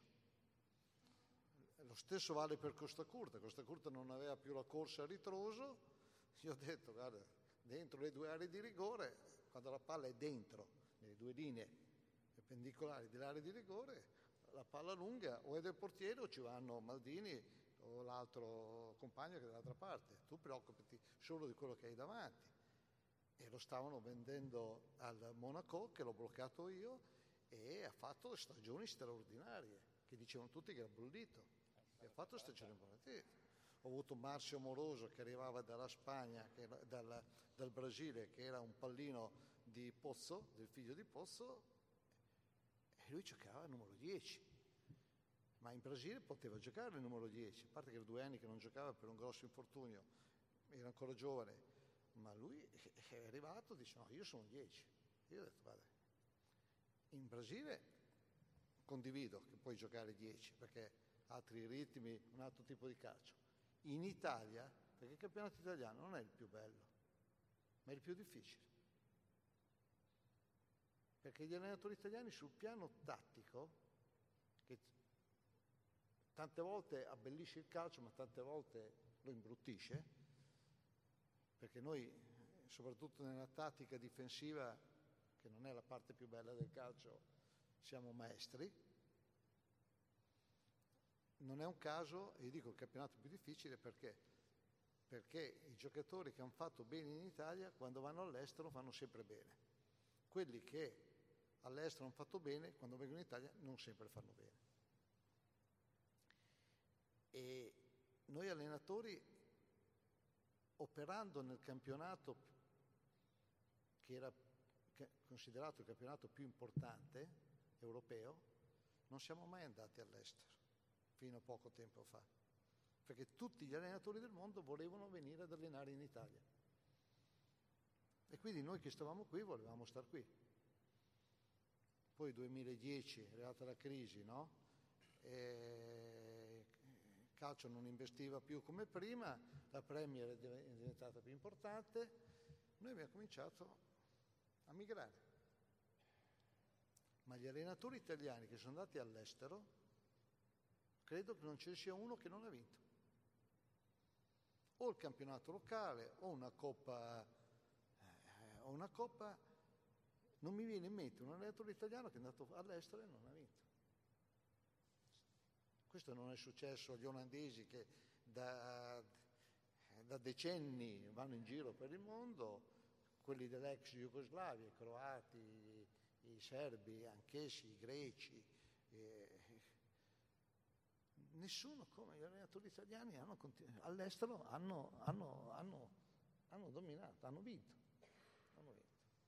E ritornando appunto a Moroso, eh, eh, ovviamente il ragazzo si sentiva una star, eh, voleva, voleva, giocare, voleva essere un 10, voleva essere un giocatore, lui diceva date la palla a me, gli altri corrono, io gliela do. Perché in Italia non è così, anche perché lui non era uno che era esile, era così. In Giappone questo gesto qui vuol dire, io sono stato quattro anni in Giappone, io quando i giocatori gli dissi attenzione a quel giocatore perché è magro, io ho fatto così, ma l'interprete ha tradotto dopo e quindi questi giocatori hanno spalancato gli occhi così, perché questa è l'amante, significa l'amante, ah. e quindi mi guardavano cosa c'entra l'amante con, con, con, con la partita che dobbiamo fare. E, e Amoroso è un giocatore che noi abbiamo venduto, lui è un ragazzino di 16 anni, pensate che arrivò, si chiama Pia, arrivò a Udine eh, in prova eh, verso Pasqua e io dovevo fare un, un amichevole, non avevo giocatori perché erano via con le nazionali, erano, erano, erano in, i giovani erano impegnati nei tornei. Non c'erano né dei giocatori della primavera né degli allievi, c'era nessuno. E allora io dissi con il responsabile, responsabile centro giovanile, quindi mi avete organizzato questa partita e non abbiamo i giocatori, perché se qualcuno si fa male, io ho i giocatori contati. No, ma c'è un ragazzino di 16 anni ganese che è qui in prova, abbiamo tenuto a settimana, lo stiamo rimandando a casa. Io ho detto, mandatemi questo ragazzino.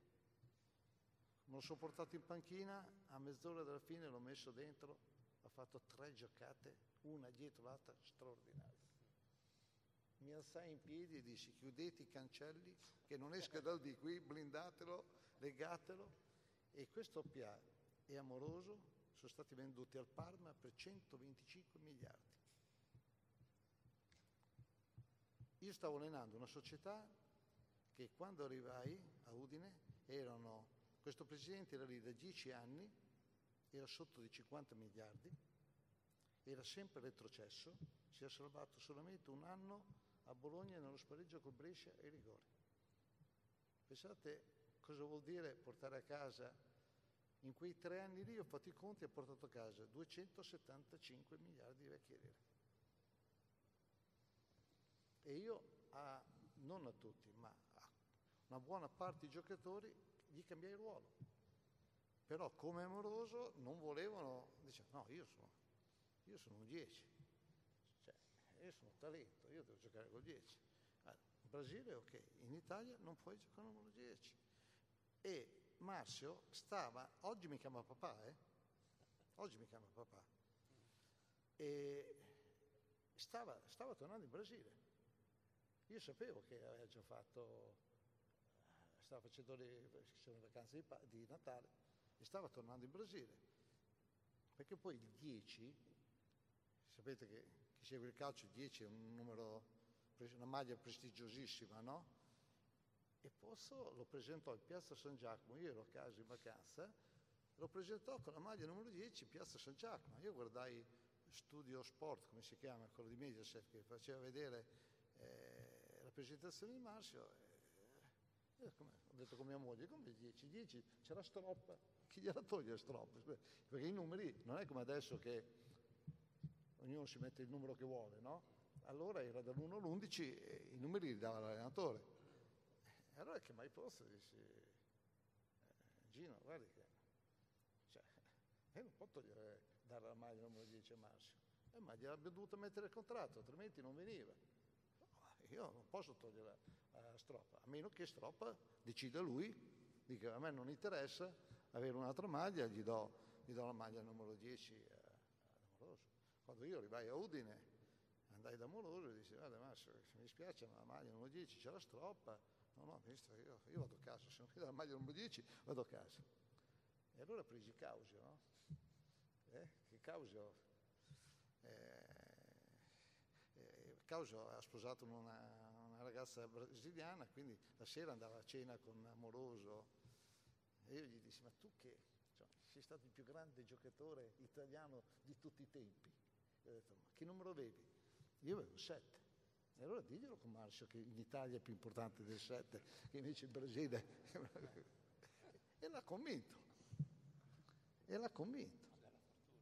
E poi viene, arriviamo a questa partita prima delle feste di Natale che lui si è impegnato e quindi l'ho premiato, me lo sono portato in panchina, perché quella settimana si è impegnato, anche perché tanto sapeva che poi andava via, e nel riscaldamento si fece male il centravanti e io gli dissi questa è l'opportunità. Fai te lui andò in campo noi vincemmo la partita grazie a due gol suoi e lui è esploso. Dopo è andato a vincere, ha vinto il classifica di canoniere a Udine, no? è andato a Parma, ha vinto il classifica di canonieri nel Borussia Dortmund, ha fatto tutta un'altra carriera, adesso ti chiama papà. E questo a proposito ma questo, della... Ma questo anche altri, anche altri giocatori che gli si è cambiato il ruolo. Eh, Bacchini, Bacchini era un attaccante scartato eh, da una squadra di Serie C che ha vinto il campionato, è andato in B, l'ha scartato per la B, è venuto da noi e è andato alla Juventus. Noi quegli anni lì a Udine abbiamo venduto quasi tutti.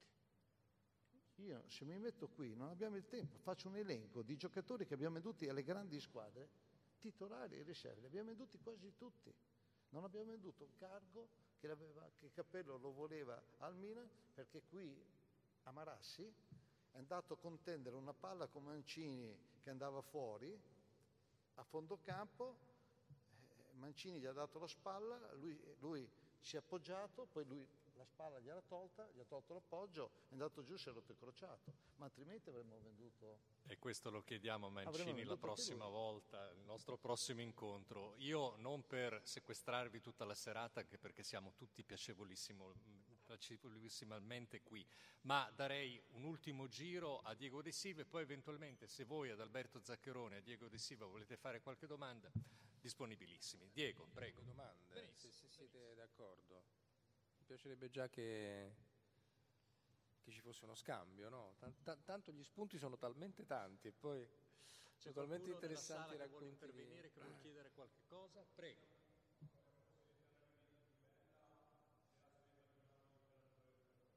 Ah, Akito. Eh, è una cosa anomala perché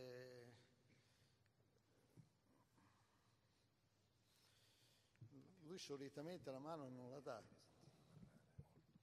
Cioè, il mio interprete mi ha sempre detto, perché quando mi è arrivato un invito, con il mio presidente che era, si sarebbe messo a piangere perché era il sogno della sua vita essere ricevuto dall'imperatore, qualcuno ci ha ammazzato sopra perché qualcuno ha scritto che eh, lui, l'imperatore non riceve mai nessuno, non è assolutamente vero l'imperatore riceve 2.000-2.500 persone una volta all'anno nella residenza estiva,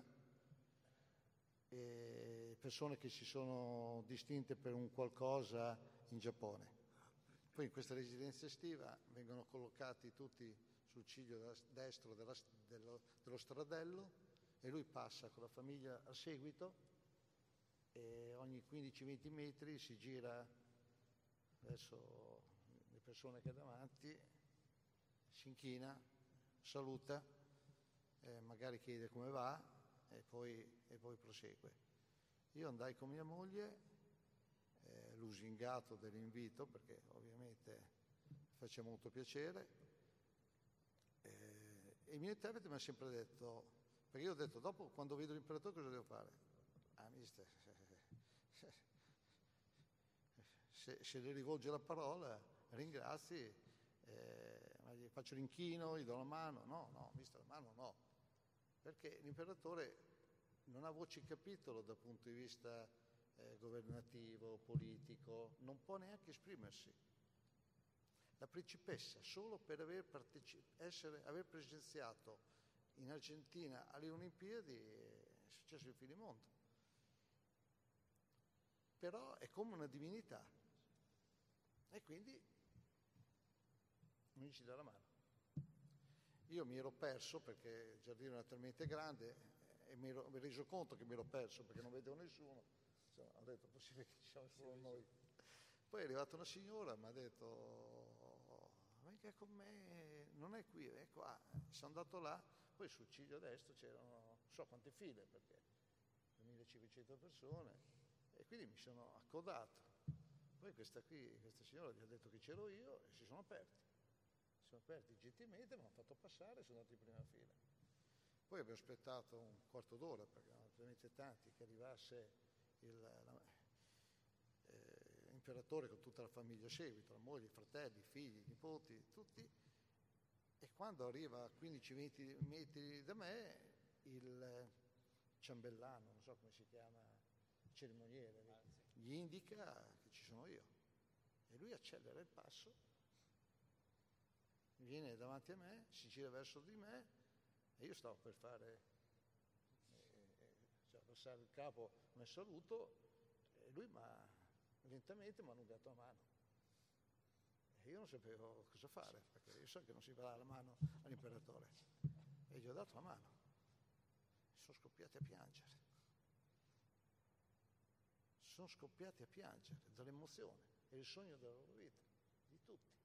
Poi mi ha chiesto come stavo, se ho bisogno di qualcosa di farglielo sapere. Poi tutta la, la famiglia è passata e mi ha dato la mano. La nipotina da ultima 14enne, 15enne, mi ha chiesto se era vero che il wasabi mi piaceva così tanto. Non so se sapete cos'è il wasabi. Il wasabi lo utilizzano nel sushi, è una radice un po', un po piccante come rafano, no? un pochino piccante e siccome il presidente quando andammo a giocare in Corea del Nord eh, ci hanno tenuti nove ore in aeroporto, ci siamo sbarcati solo noi quel giorno in Corea del Nord e hanno sequestrato dai, bagagli, dai nostri bagagli qualcosa, perché computer, macchine fotografiche, telefonini non si potevano portare. E allora il presidente non sapeva cosa dire, ha detto hanno sequestrato i wasabi del mister, perché a me piace il wasabi. Loro si sorprendono che mi piace il wasabi, come lo mangio io, perché io mangio una ciotola di wasabi, ci metto dentro, mi hanno visto metterci una ciotola di riso, mi hanno visto metterci i wasabi ma allora il riso e il wasabi non, concepi- non li concepiscono insieme, perché manca il pesce, perché nel sushi c'è il riso, poi c'è tra il riso e il pesce che c'è sopra, che ci mettono sopra il gamberetto o il tonno, ci mettono una puntina di, di wasabi con la soia. Però non essendoci il pesce lì, loro, perché loro sono, tum, tum, tum, loro le cose sono, sono, solo in un modo, non, sono, non, non possono essere essere Ma sei tu che modificate. sempre i ruoli, eh? anche, io, lì, eh, anche lì è stato un problema. Anche lì è stato un problema. C'è qualche altra curiosità? Prego.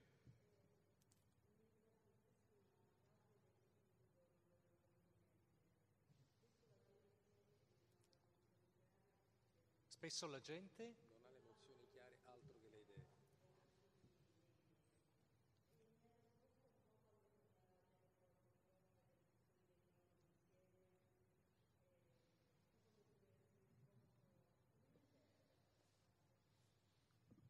Quella di non avevo capito niente, diceva, che effettivamente è così, che credo che eh, sì, no, noi ci leghiamo moltissimo, secondo me, a, a dei pattern, a degli standard, dei luoghi comuni del pensiero, per esempio l'avere le idee chiare, non è quello, spesso infatti non è quello il problema, è che spesso non siamo in grado di conoscere le nostre emozioni, per esempio quello che le dicevo prima a proposito di quell'interesse che non mi spiegavo di questi ragazzi così giovani che venivano per quel libro e che quindi il bisogno di imparare la grammatica dell'amore nella, nella fase finale è proprio quello, perché per esempio una persona molto giovane prova delle emozioni,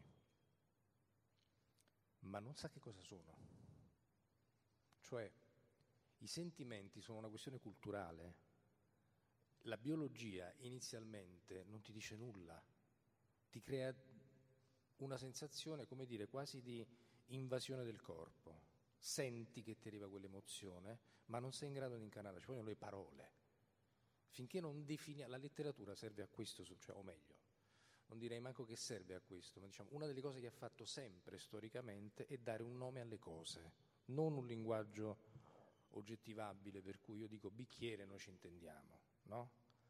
La letteratura nomina le esperienze e ciascuno di noi quando vive cerca di dare parole alle cose, cioè le sue parole alle sue esperienze. Hm? E i sentimenti sono fatti essenzialmente di parole. Le emozioni, eh, una persona giovane che per esempio, che non, un giovane che non legge, perde una specie di eh, dizionario delle emozioni. Se tu hai letto Madame Bovary, no? o se hai sentito, se conosci la discografia di Fabrizio De André da ragazzo.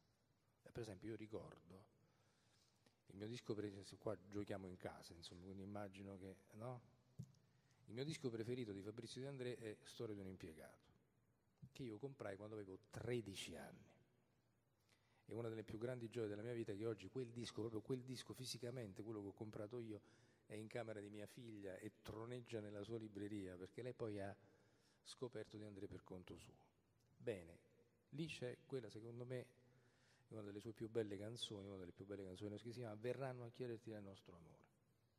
E io mi ricordo, avevo 13 anni, quando ero poco più di un bambino, quella canzone mi colpì in una maniera, non potevo capirla, nel senso che non avevo un'esperienza ancora che mi consentisse di verificare o quantomeno di riconoscere delle emozioni, però quella canzone mi parlava. E la prima cosa che capì che per esempio l'amore non è una faccenda, no, non è una cosa da persone per bene. Non so se mi spiego. L'amore di cui parla De André non è un amore costumato, un amore regolato, un amore strutturato. No, l'amore di De André è passione totale. In quel caso lì era addirittura rovina e distruzione, però era amore vero. Quelle sono parole, sono linguaggi dei sentimenti e delle emozioni che quando tu da giovane li senti, poi nella vita li ritrovi. La letteratura ha questo, questo effetto quasi di rimpallo, di rinvio a quello che poi sarà e che tu poi avrai la possibilità di ritrovarti blindato quando certe cose le hai viste, il cinema, il grande cinema è così, la grande musica è così, cioè la funzione dell'arte da sempre è stata quella anche di crearci una sorta di terreno su cui poi noi andiamo ad edificare le esperienze. No? Oggi, per esempio, è un tempo in cui è molto difficile che la gente capisca ciò che sente. E se voi ci pensate, la comunicazione politica, che oggi eh, viaggia su una, su una regola che hanno canonizzato, secondo me, in maniera molto trash, se vogliamo, parlare alla pancia degli italiani, significa nulla. Però si fonda su quello. Cioè parlare alla pancia significa stimolare un'emozione che tu dall'altra parte non elabori e dunque approvi. Io suscito un'emozione, ma tu non ti interroghi né su ciò che ho detto, né su qual è la qualità della reazione tua emotiva a ciò che ho detto. Perché attenzione, il linguaggio, la parola, la mente ha un effetto seduttivo su chi la sente, ma deve averla sulla forza di un contenuto non sul richiamare l'emozione di pancia, che non significa nulla, no? E allora avere le emozioni non chiare significa questo, che io non sono in grado di dare parole a ciò che provo. E chi non sa dare parole alle proprie emozioni è una persona smarrita, e lo è soprattutto nei sentimenti. Questo forse, non so se ho risposto abbastanza alla sua domanda. Bene, siamo arrivati alle due ore del nostro incontro fra allenatori e intellettuali. Ringrazio voi, ricordo soltanto che il